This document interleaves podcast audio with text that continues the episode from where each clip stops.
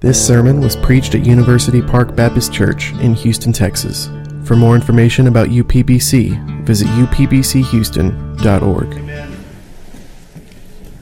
Grace and peace to you from God our Father and the Lord Jesus Christ. If you would open your Bibles to Ephesians chapter 5. Ephesians chapter 5. Uh, if you are going to Children's Church, now's the time to do that. You can uh, join uh, Deacon Philip over there at the door on your way out. Is this on? Okay, just making sure. If you're staying in with us this morning, open your Bibles to Ephesians chapter 5. Ephesians chapter 5. Last time, uh, last month, when we considered Ephesians chapter 5, we considered Paul's admonition to look carefully how we walk, not as fools, but as wise. We considered how the Apostle Paul exhorted us to walk in wisdom by redeeming the time and making the best use of our minds. And we also considered how the only way that we can walk in wisdom is if we are filled with the Spirit of God.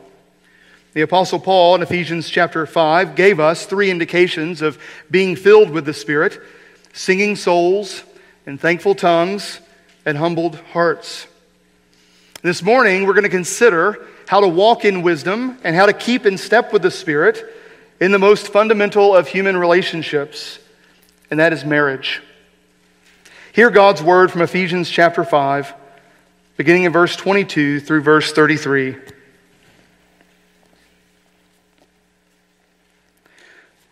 Wives, submit to your own husbands as to the Lord. For the husband is the head of the wife, even as Christ is the head of the church, his body, and is himself its Savior. Now, as the church submits to Christ, so also wives should submit in everything to their own husbands. Husbands, love your wives as Christ loved the church and gave himself up for her, that he might sanctify her, having cleansed her by the washing of water with the word, so that he might present the church to himself in splendor, without spot or wrinkle or any such thing, that she might be holy and without blemish. In the same way, husbands should love their wives as their own bodies. He who loves his wife loves himself, for no one ever hated his own flesh, but nourishes and cherishes it, just as Christ does the church, because we are members of his body. Therefore, a man shall leave his father and mother and hold fast to his wife, and the two shall become one flesh. This mystery is profound, and I am saying that it refers to Christ and the church. However, let each one of you love his wife as himself, and let the wife see that she respects her husband. Amen. May God bless the reading of his word. Uh, we're going to consider these 12 verses this morning in three sections. So if you're taking notes, this will be the outline of the sermon this morning. Section one is mysterious marriage. Mysterious marriage. And this is really taking the end of the verses we read and just contemplating for a moment the totality of what Paul is saying to us here in these 12 verses. Mysterious marriage, the Apostle Paul's main point, and this is the main point of the sermon.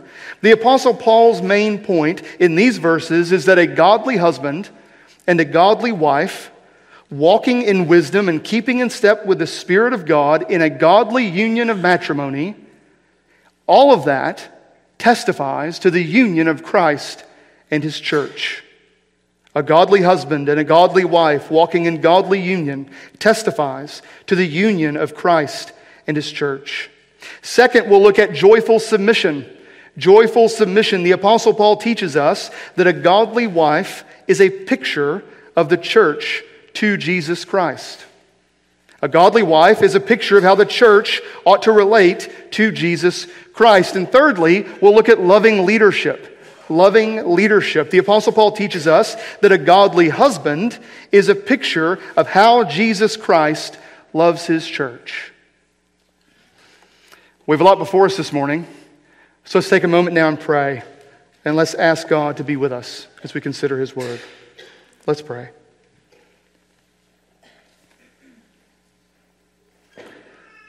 Father, we pray that you would make your word live to us that your word, by your Spirit, would show us Jesus Christ, and that you, O God, would conform us to the image of your beloved Son.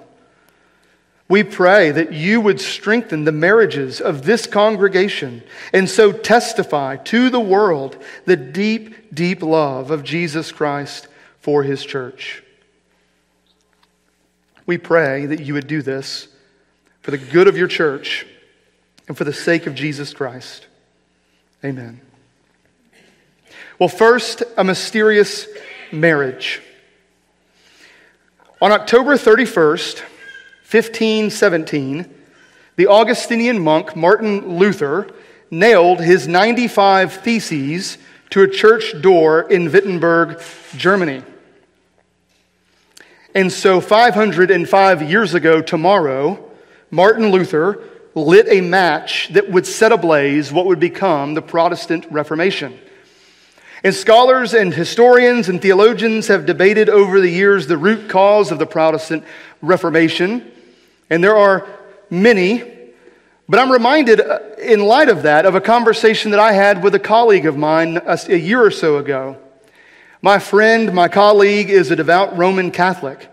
And in the course of the conversation about it being Reformation Day, he nonchalantly mentioned that the real cause of the Protestant Reformation is that Martin Luther, who was in fact a Roman Catholic monk, who had in fact taken a vow of celibacy, that Martin Luther burned with passion and wanted to marry the Roman Catholic nun, Katharina von Bora. Now, I had heard this argument before. I knew that it was out there. I hadn't heard it from a friend. I had read it. I had heard that it was out there, but I never heard an actual person make this argument. And so it was, it was, uh, it was, it was interesting to me. It was, uh, it, it caught me a little bit off guard. And so I asked him again, are you sure that the whole point of the Protestant Reformation is that Martin Luther really just wanted to have Katie as his wife? And he said, yes, of course it is. And so I kind of laughed off my friend. And then I reminded him that 1 Timothy chapter 4 verse 3 says that those who forbid marriage like in vows of celibacy are deceitful spirits and that they follow after the teachings of demons. This is just another reminder in Sam's edition of winning friends and influencing people that sometimes saying the truth will get you in those kinds of situations. My friend is still a friend of mine, he's still a colleague of mine. He's still a Roman Catholic, and I think he's still very much wrong.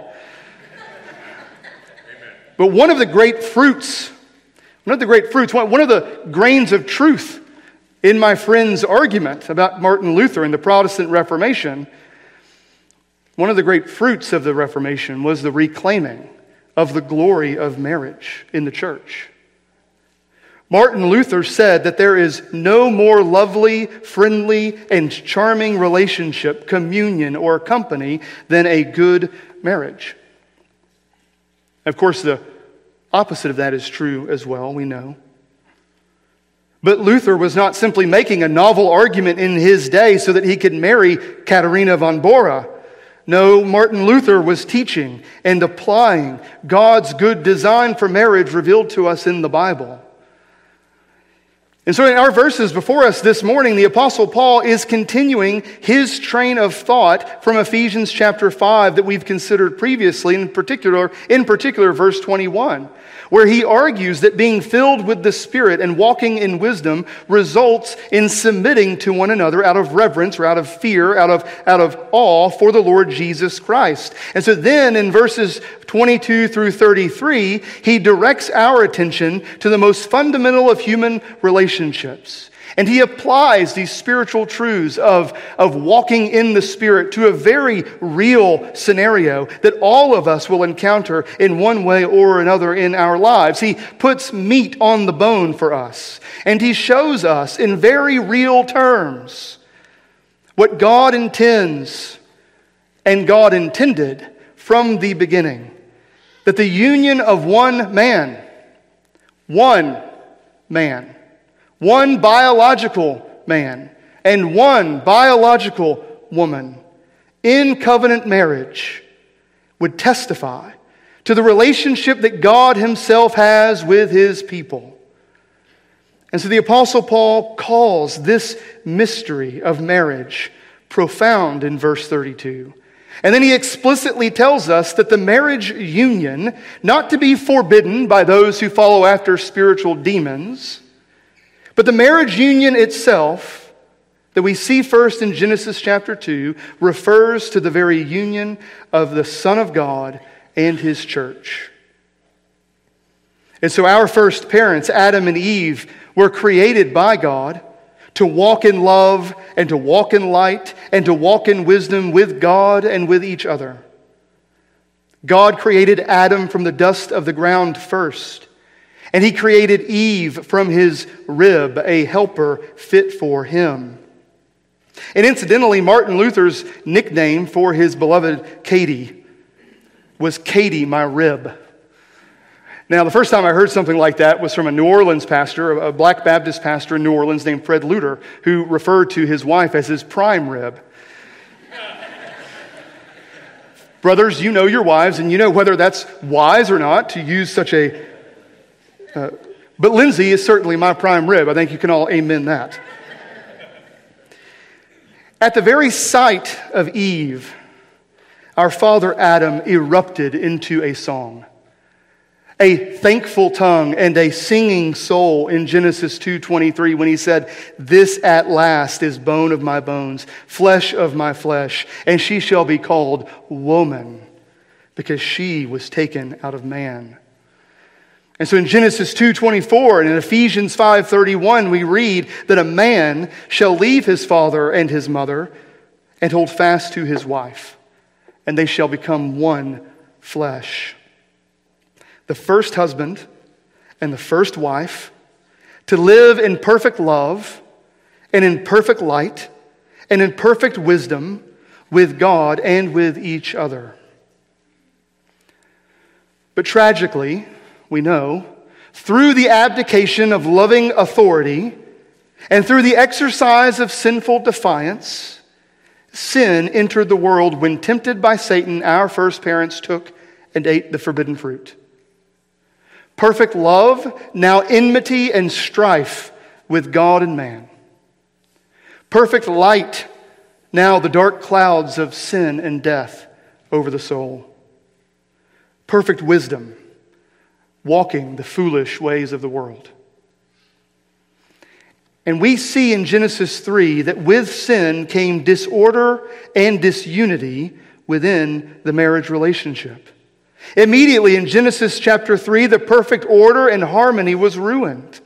We see the disorder and the disunity between husband and wife in verse 7 of chapter 3 when they, when they were naked and not ashamed, but now they see their nakedness. And so they sew fig leaves to cover their shame. Perfect harmony broken as they hide from God and from each other. Fingers pointing as to who is to blame. God's rebellious children, of course, had rebellious children of their own. And so we read of the first murder when Cain killed his brother Abel in Genesis 4. And we see from there all the dysfunctions of the marriage relationship between the sons of Adam and the daughters of Eve. And from that day until this day, Sin has worked disorder and disunity and dysfunction and despair in all nations and throughout every generation of marriage. And we feel this disorder and this dysfunction and this despair most acutely in our marriage. Marriage is meant to be the union of one man and of one woman for one lifetime. And too often we see that union disfigured in sexual immorality. And too often we see that union broken apart in divorce. Too often a husband misuses and abuses his rightful authority. And too often a wife refuses or begrudges her delightful duty of submission. And this sin is nothing other than the rotten fruit of our rebellion against God Himself. Marital strife and disunity and divorce is nothing more than the fruit of our rebellious disunion with God. Yet, in the midst of the sinful chaos of Genesis 3, God did promise, didn't He? To restore perfect love, to restore perfect union between God and man through a marriage, to restore perfect light and wisdom in marriage. And the fulfillment of God's promises find their yes and their amen in Jesus Christ. And in Jesus Christ, brothers and sisters, we see why it is that the Apostle Paul has written this very letter to the Ephesians, and in particular, why he wrote verses 22 through 33. He wrote these verses to teach us the mystery of marriage. That God had, from the beginning, a grand plan to give his son a bride. That even in Genesis chapter 2, the marriage of one man and one woman before the fall was to testify to the glorious union of God and his people, of Christ and his church. And so, brothers and sisters, let me remind you that we ought to be a church fervently committed to healthy marriages because each one of our marriages testifies to the union of Jesus Christ and his church. And it testifies to that great consummation of the marriage union that is to come in the marriage supper of the Lamb that Travis read for us in Revelation chapter 19. Do you think of your marriages in this way, brothers and sisters? That you are evangelizing the world simply by being a godly husband and a godly wife. And you are testifying to the principalities and powers in the spiritual places that their time is short and that Jesus Christ will, in fact, come again for his bride. This is the mystery of marriage. And so, friend, if you are here this morning and you are not a Christian, or you're here this morning and you have questions about all of these matters, we are glad that you have joined us today. I can only imagine how strange it is the things that I have said so far must sound to your ears. All of these folks gathered together to hear a sermon and to sing songs, to read from a 2,000 year old letter about submission and authority, about husbands and wives, about marriage itself. This is, in fact, the year 2022. What is it that this old book has to teach us? Well, friend, this sermon is not fundamentally about submission and authority. This sermon is not fundamentally about husbands and wives or about marriage itself. This sermon is fundamentally about love. It's about love. We are gathered here this morning to worship God, who is perfect love. And He offers perfect love and harmony to all who come to Him by faith. And so, friend, you need to know that the reason that your life is full of difficulty and discord, why families are full of disorder, why the world is full of disease and death and dismay, is because we have all rebelled against this God who is love. You and me and everyone in this room has rebelled against God, and so plunged our lives and our marriages and this world into sinful disorder. And friend, that's the bad news. But the glorious good news of Christianity, the gospel message that we have for you this day, is that God is not only full of love, but He is rich in mercy and because of his mercy and his love, he set out on a redemption mission through Jesus Christ to win back a bride. To win back a bride from the captivity of sin and death and hell, the captivity of disorder. Jesus Christ, God in the flesh, walked the perfect path of love and light and wisdom with God and with man. He never once sinned.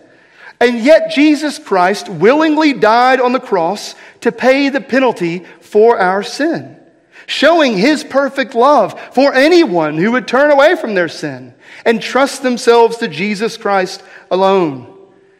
And even more than that, Jesus Christ rose from the dead, proving to us all that his perfect love sacrifice was powerful enough to bring perfect order out of sinful disorder, to bring life out of death. And when we joyfully submit ourselves to the loving authority of Jesus Christ, he sets us free from sin so that we can walk in love and walk in light and walk in wisdom with God and with man, with our husband and with our wife. So, friend, submit yourself to Jesus Christ. Lay down your rebellion. Give up your arms and give yourself to Jesus Christ by faith. Walk with Jesus Christ today on the perfect path of love and light and wisdom and be in perfect harmony with Jesus Christ forever. If you have questions about what it means to be a Christian, Please come talk to me after the service, so I can't promise I'll, I'll, I'll, treat you any different than my Roman Catholic friend. But if you want to talk to somebody else, there will be elders amongst you. Come talk to the friend sitting next to you. Talk to a member of this church. We would love nothing more than to tell you about Jesus Christ so that you will be united to him and be a part of his church. Brothers and sisters in Christ, we should praise God that He has set us free from sin so that we might walk the way of love and light and wisdom. That He has brought us into the body of Christ, Paul says. He has made us a member of the body of Christ. And do not forget, beloved, that you are part of an us. The Christian life, like marriage, is both individual, a husband and a wife, and it is corporate, a member of a body. There is a you and there is a we. You are a Christian, but we are the body of Christ, verse 23. We, the church, submit to Jesus Christ, verse 24. Christ loves the church, verse 25, gave himself up for her, the church, that he might present the church to himself in splendor, verse 27. Christ nourishes and cherishes the church, verse 29, because we are members of his body, verse 30. Two individuals joined together in marriage is a profound mystery that refers to the union of the Lord Jesus Christ and his body, the church. Verse 32. And so, brothers and sisters, I wonder if you know why University Park Baptist Church has a church covenant. Why is it that the historic practice of most Protestant churches since the Reformation have been to have church covenants, a localized church covenant? Well, there, there are many reasons why. I won't bore you with all of them. But one most fundamental reason that we have a church covenant and that we follow in the long line of Protestants who have church covenants is because we at this church are trying to make practical what is spiritually true.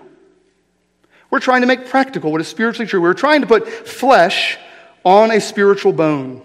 That this local church, along with every other true church of Jesus Christ in this day and throughout all ages is in covenant union with our head, the Lord Jesus Christ.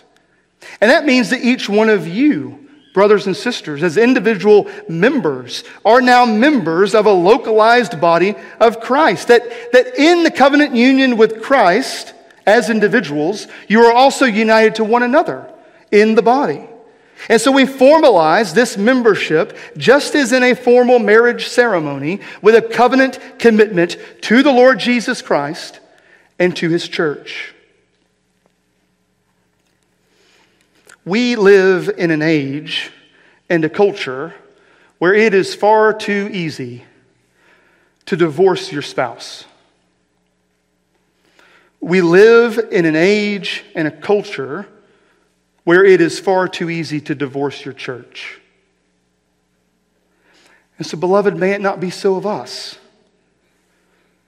May it be said of this church, like it ought to be said of a godly marriage, that we honor the Lord Jesus as we pursue joyful submission to loving leadership, for we know that the Lord Jesus Christ will never leave us or forsake his church. And so let us labor in this local church to realize the unity of the Spirit and the bond of peace. Put flesh on the bone of your Christian life. This mysterious union between husband and wife testifies to the union of Jesus Christ and his church.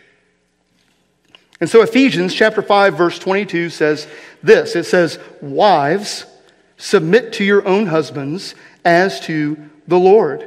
For the husband is the head of the wife, even as Christ is the head of the church, his body, and is himself its Savior. Now, as the church submits to Christ, so also wives ought to submit in everything to their husbands. What exactly is it that Paul means here when he says, Wives, submit? Wives, submit. Well, interestingly, the Greek word in verse 22, submit, most of your translations will say wives submit. Some will say wives be subject to, or something along those lines. That, that Greek word isn't there in the text. It's not in verse 22. Really, what's happening is that verse 22 is a continuation of the thought in verse 21. Submitting to one another. So remember, being filled with the Spirit, a sign of being filled with the Spirit, is submitting to one another out of reverence for Christ. And then verse 22 reads in the Greek, wives to your own husbands. So the submitting is, is read into verse 22. And why that's important for us is simply to point out that there is a train of thought that Paul is giving to us. He is saying that being filled with the Spirit means that we ought to submit to one another out of reverence for Christ. Wives, to your own husbands. Children, to your parents, Paul will say later, and slaves and servants to your master. So there's a train of thought that we're picking up here. And it means that submission to your own husband, dear sister, is evidence of walking in wisdom and keeping in step with the Spirit of God. And so, sister, what does it mean to submit? Well, and there's lots that could be said. The word submit uh, ties largely to military context of rank. So, a lower rank submitting to a higher rank in a military situation. I think a good definition, and this is, I was talking to a brother last night about this definition, and I told him it, and he said, Did you get it from John Piper? And I said, No. And he said, Well, it sounds like John Piper. And I said, Well, maybe I've read too much Piper. So here we are, but this is my own definition, so take it or leave it, though I think you should take it. Uh, submission is the delightful duty. Submission is the delightful duty to defer, like the three D's, delightful duty to defer to the loving leadership of your husband. Delightful duty to defer to the loving leadership of your husband. So, sisters, let me encourage you. You are given by God the incredible opportunity to testify to the authority and the holiness and the glory of God in the way you submit to your own husband. It is your Christian duty to submit to your own husband. But, dear sisters, it ought also be your great delight. For in submitting to your own husband, you are offering joyful obedience in the Spirit to Jesus Christ. So notice here in this text that the admonition to submit is particular and expansive. It's particular and expansive. The admonition is particular. The wife is to submit to her own husband, not to any man in general, but to her own husband. And so, what that means for single ladies in the church, or that means for our daughters, is that they are not to submit to men in general but they are to submit to their own husbands. And so if you do not have a husband, you do not have a husband to submit to. It is a particular command for wives to submit to your own husbands. And so your duty to defer to your own husband, sister, is to your husband. It's not to every man. We are not misogynists in that way, as some would say we are. And as you submit to your own husband, you testify, here's another encouragement. You evangelize and testify to the exclusivity and the particularity of the lordship of Jesus Christ. Submit to your own husband, Paul says, as to the Lord. The church of Jesus Christ does not submit to any Lord, but we submit to the Lord. And so you, dear sister, do not submit to any husband, to just any man, but you submit to your own husband. And so testify that there is one Lord, the Lord Jesus Christ. And this delightful duty to submit is particular to your own husband, and it is expansive in scope. Did you catch that? A wife is to submit to her own husband, Paul says, in everything. God calls a wife to submit to her husband in the same manner as the church willingly submits to Jesus Christ. That is, in everything. There is nothing in the Christian life outside the loving lordship of Jesus Christ. And there should be nothing in the wife's life outside the loving leadership of her husband. And so, sisters, in submitting to your own husbands, in delightfully deferring to your husband's leadership in everything, you are respecting the dignity of your husband, Paul says in Ephesians 5:33.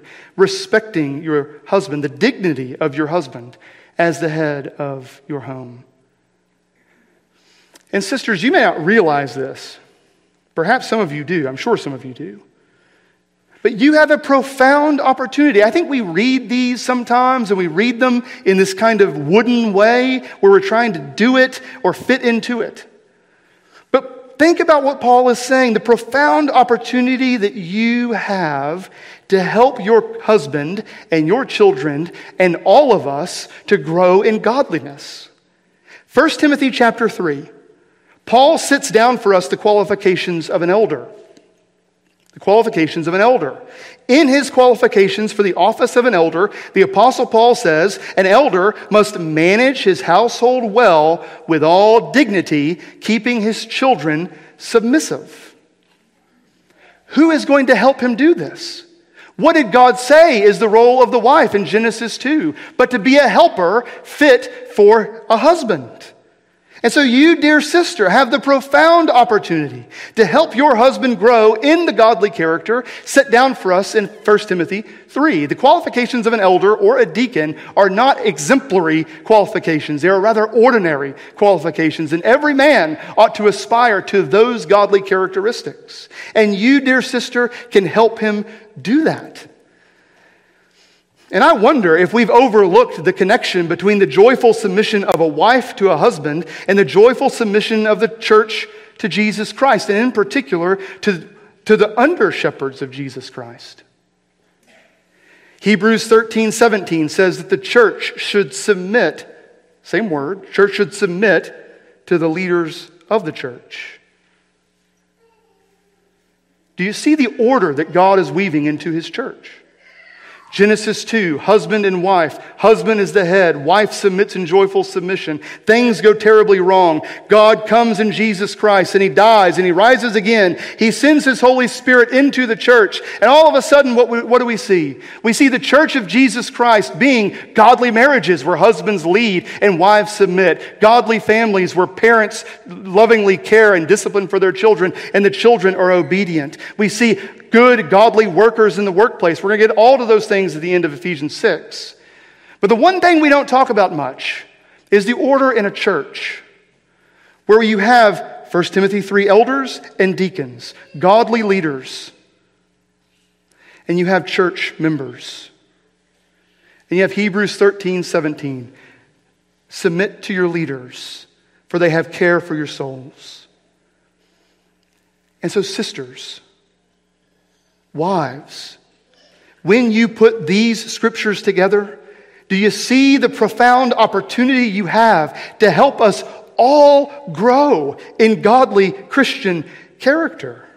And even more than that, to help the church of Christ grow in Christ likeness and Christian character, in submitting to your own husbands and showing respect for your own husband, verse 33, you are dignifying his office as head of his home. And so showing to us all how to dignify the office of an elder or of a, government official or of any right authority that is over us. And so we ought to submit, Paul says in Ephesians 5:21, out of reverence for Christ.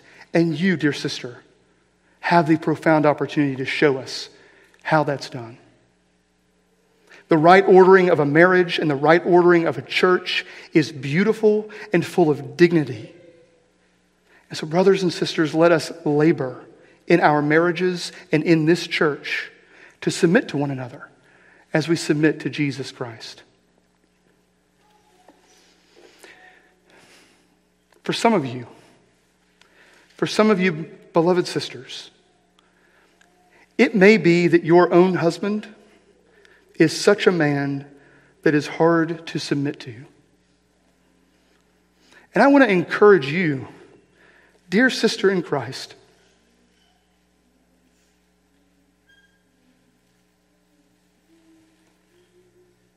that in the midst of the difficulties and the hardships in your home,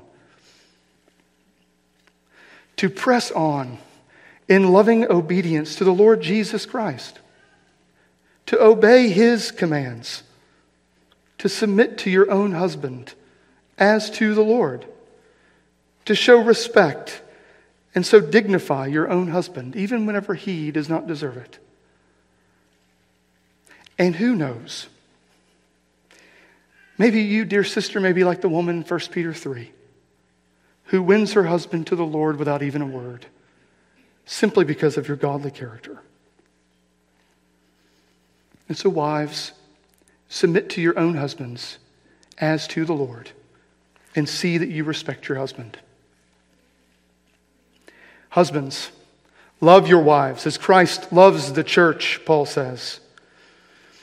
Martin Luther said that the Christian is supposed to love his neighbor, and since his wife is his nearest neighbor, he should love her with the deepest of love.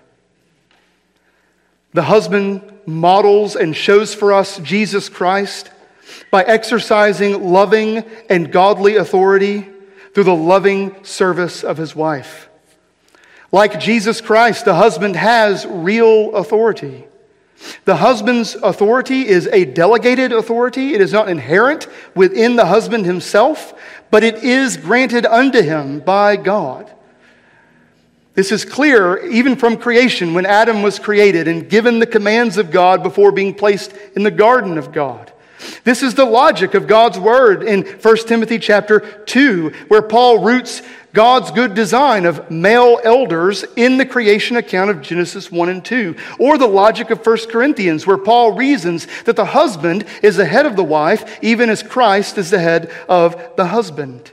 The authority is delegated to the husband, and it is rooted in the very wisdom of God's creation. And here in Ephesians 5, we're reminded that God's grace and his redemption restores the natural order of God's good creation. What was disordered in the fall is being set back into order by God's Spirit and grace in Ephesians chapter 5. Brothers, brothers, this means that you can rest secure in your office as head of your home, as a husband. You need not project authority. You need not grasp for authority. And God forbid that you lord your authority over your wife. No, brothers, your headship is a stewardship given to you by God. And so we can embrace it with gladness. We can exercise it with diligence. We can enjoy it as an opportunity to glorify God in our marriage and serve our wives. Above all, brothers, imitate the Lord Jesus Christ by exercising authority through loving service. The Lord Jesus came for his church not to be served, but to serve and you, husband, ought to love your wife by serving your wife. I don't know what that looks like in particular in your home, but I'm certain that the Spirit of God and your wife can help you figure it out. Brothers, our service, you need to know, will come with sacrifice. The Lord Jesus came not to be served, but to serve and to sacrifice his life as a ransom for many. Verse 25, Ephesians 5, verse 25. Jesus gave himself for the church. He sacrificed himself for the church. And so you, brother, ought also to give yourself to your wife in sacrificial service. You need to sacrifice, to crucify your sin. If you are dabbling in the sins of pornography and sexual immorality, crucify it, sacrifice it unto the Lord, of drunkenness, of greed, or of any other kind of debauchery, of simple neglect of your home. Crucify it, sacrifice it, sacrifice your career ambition, sacrifice your ungodly desires, sacrifice your time and your treasure and your talent for the good of your wife. This is what Paul's getting at in verse 28 and 29 that the husband is to love his wife as he loves himself. And so, brother, if you're putting yourself above your wife, you are not doing what Paul says. Place her good above even your good, because doing good for her is like doing good for yourself. It will go well for you when you love your wife in a sacrificial, servant hearted way. And above all, the husband is to be, the, uh, the husband's sacrificial service is aimed at sanctification. His sacrificial service is aimed at sanctification. Verse 26. A husband's love for his wife should lead to her sanctification. Brothers, are you making your wife more holy? A husband loves his wife best by leading her to Christ above all. Brothers, so many of you do this well. And so keep doing it. Take your family, bring your wife to church. Exercise the means of grace with her. Read the word. Pray the word, sing the word, sit under the word being preached, and when appropriate, partake of the word in the supper and in baptism. I just want to say there are many husbands as there are many wives who do these things so exceptionally well in this church. And I praise God for his grace in this place. And we ought to keep on doing it. And so, brothers, we ought not only be bringing our wives and our families to church, but bring the church to your wife. Wash her in the word. Let her go to women's conferences. Let her go and meet with other godly sisters.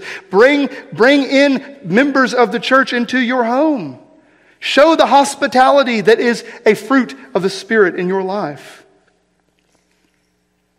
Husbands, love your wife as Christ loves his church. Sacrificial service that leads to sanctification. The old Puritan Matthew Henry summarized the loving authority of a husband in this way. He said, The wife is not made out of his head so that she would be ruled over, nor from his feet to be trampled upon, but the wife is made out of his side to be equal with him, under his arm to be protected by him, and near his heart to be beloved by him. May it be so of us. Married brothers, we have a profound opportunity to demonstrate to the world that godly authority, exercised in sacrificial, sanctified service, is a blessing to be embraced. It's a blessing. And so, brothers, let me encourage you to do just that.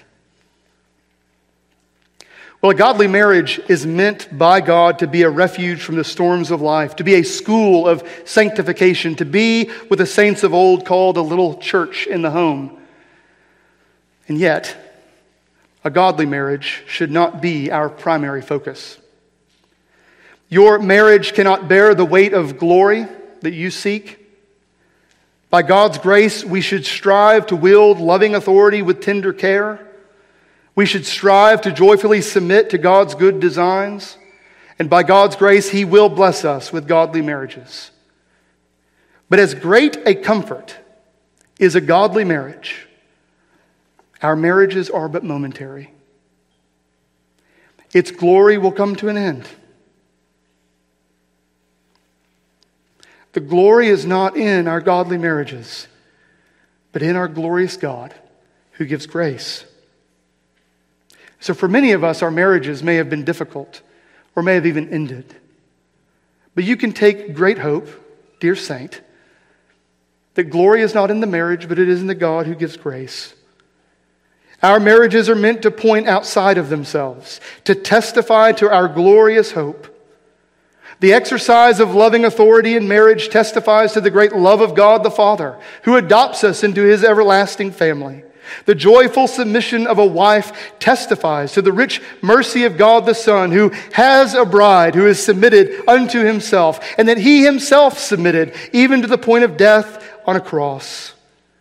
And our faithful obedience in marriage testifies to the supernatural power of God the Spirit, who raised Jesus Christ from the dead and who raised us from the dead spiritually and now is at work in us to will and to work for his good pleasure.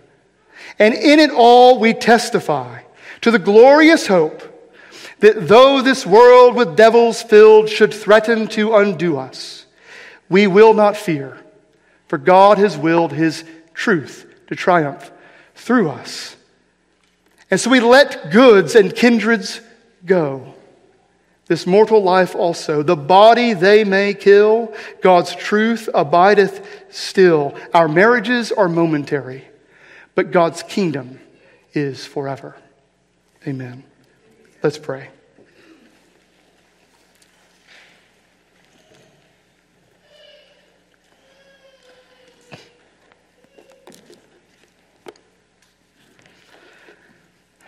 Our great God and King, how incredible it is to even contemplate that our union with Jesus Christ is that as close as a union of a husband and a wife. Oh God, we pray that you would forgive us for the ways that we desecrate this holy union of husband and wife. And we pray that you would be at work in us by your Holy Spirit to make our marriages godly, and that they would testify to the great and glorious hope we have in Jesus Christ. Make your church holy because of the holy marriages in our midst. Let us be a shining city upon a hill so that we might be with you in glory on that great day of the marriage supper of the Lamb. We pray in Jesus' name. Amen.